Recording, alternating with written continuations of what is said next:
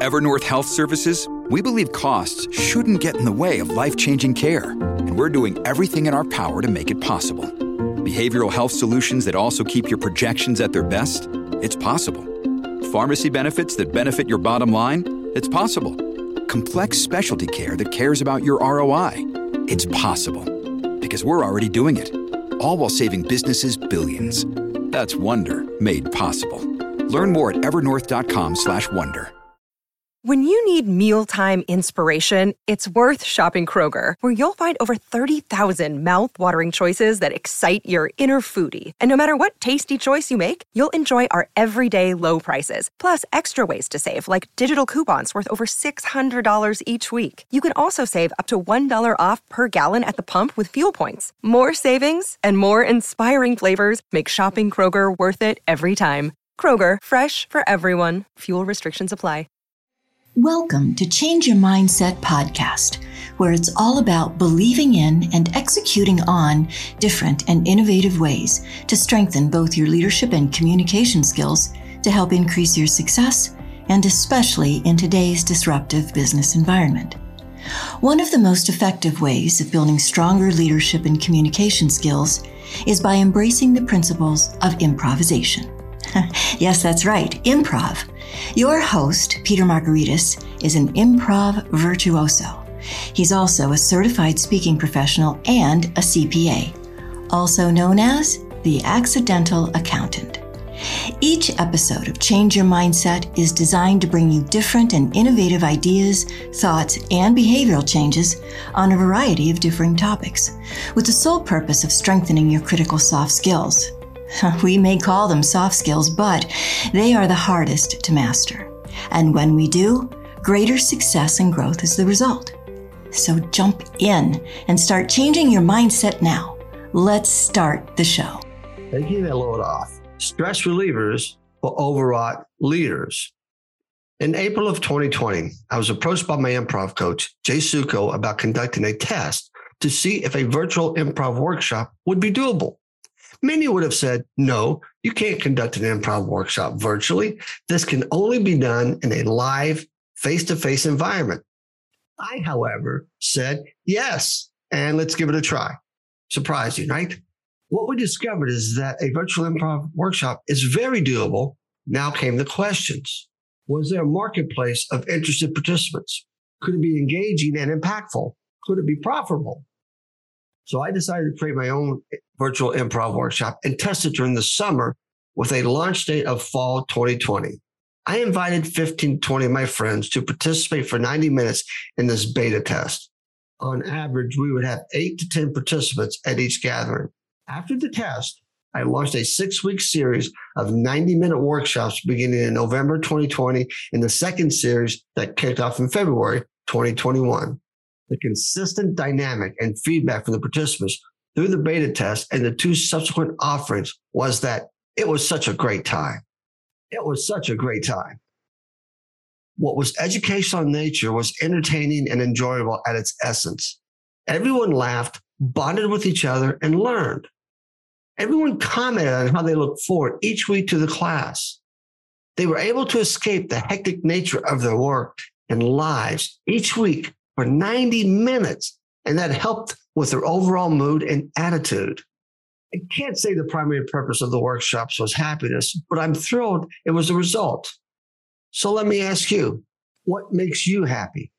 Happiness could be walking on a beach, spending time with friends and family, traveling, attending a sporting event, meeting colleagues at a conference, or going out to your favorite restaurant. There are many ways to capture happiness.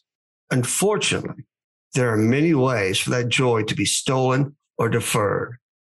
So let's take a minute to discuss the opposite of happiness, the dreaded S word, stress. Stress is part of our everyday lives. It can come from so many sources. Some of our stress is the result of daily frustrations of life, including our jobs or our busy schedules or our chronic health concerns. And other stress comes from unexpected challenges, such as a global pandemic, a personal medical crisis, job loss, family emergencies, work related drama, or other tragedy or disruption. Stress even comes from the good stuff, like starting a new job or having a baby or planning a wedding or moving into your dream home. On the way to good things, we can feel anxious and overwhelmed. We can second guess ourselves and wish we were somewhere else doing something different. Stress is everywhere all the time. And here's the thing stress isn't always bad. It can sometimes motivate us into positive, meaningful action. And even those situations that might initially seem like the negative kind of stress, you have the power to turn the experience into something positive, or at least something with silver linings. Many millions of people realized this during the COVID 19 pandemic, suddenly realizing all the options and opportunities available to them. I could redo my business plan. I could write a book. I can rest and heal. I can learn to play the guitar. I can take an online photography class. I can reorganize my closets and cabinets. The stress of the pandemic was significant for everyone who endured it, and many people found ways to immerse themselves in new routines, habits, activities, and projects instead of worrying about all the things they had no control over, like local mask mandates, or when their company was going to reopen, or whether his vaccine would be introduced quickly. The stress was, no doubt, rough for many people. Well, maybe even most people. It took a toll. And it also brought so much into clear perspective, especially for people who were previously overworked and overscheduled, feeling pressure to keep up with the Joneses and to climb the corporate ladders or break their own personal records on a half marathon course. Stress can cause us to reassess, and that's a good thing. Stress, when you deal with it the right way or let things go as soon as you can, can have value in your life. Not all stress is bad stress. Even the stuff that looks bad stress can be okay. I found that the following six life tools can help you take on stress that comes with your job, your family, and just the day to day responsibilities of life. Think of these tools as stress relievers for overwrought leaders. How can these tools help you? Communication. Some of the greatest comedic films and plays revolve around communication or the lack thereof. Think of the classic movies like Birdcage, Caddyshack, and Airplane, movies that are full of comedic sequences based on confusion and miscommunication. This confusion turns into the frustrations that the characters feel and express, causing us to laugh as an audience. Why? Because we know better. And it's funny when you're not the one experiencing it the hilarious outcomes of other people's stress in comedic films or in plays like Shakespeare's farcical and iconic The Comedy of Errors can teach us much about how good communication can prevent stress, just as poor communication can create it. The problem created by poor communication is confusion and, unfortunately, lack of communication or rampant miscommunication exists in our lives and our work every day adapting to the new normal of Zoom meetings, virtual learning, and large remote workforce adds to the confusion. And when we're the ones experiencing it, rather than watching it on a cinema screen, it's not that funny. Paying attention to improving our communication skills can reduce our stress and the stress of others. When people feel disrespected or discounted, stress intensifies when they feel unheard, they shut down or respond with cynicism, distrust, or anger, and the situation becomes exponentially worse. Communication in today's modern environment extends to having a good microphone, strong internet connection, remembering to unmute yourself when speaking, being aware of your nonverbal messaging, and making sure you are sending a positive message. Effective communication validates and motivates. Adaptability.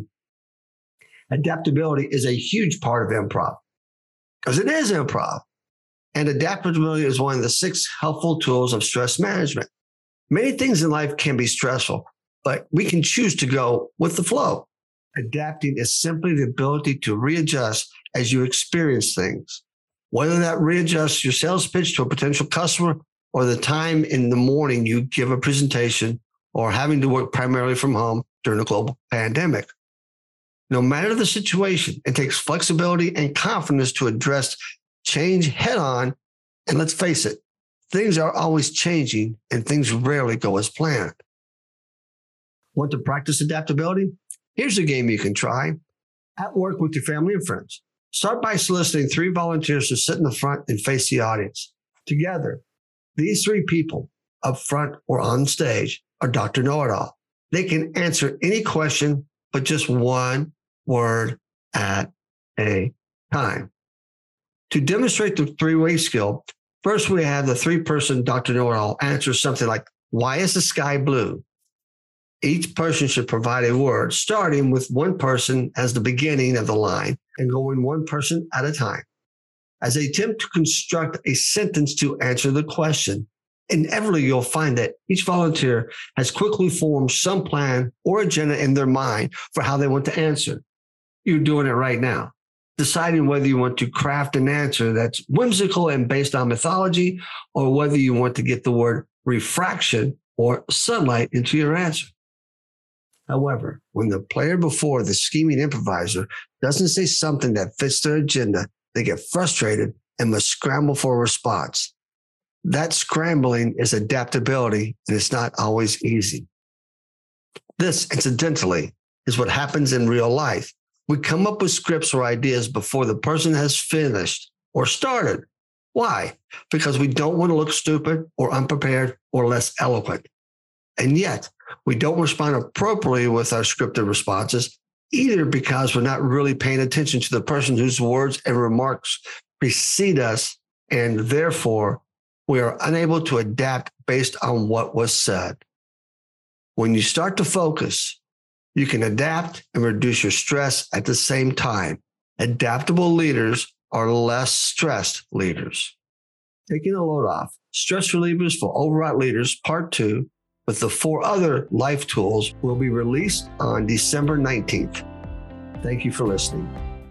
This podcast is a part of the C Suite Radio Network. For more top business podcasts, visit c-suiteradio.com.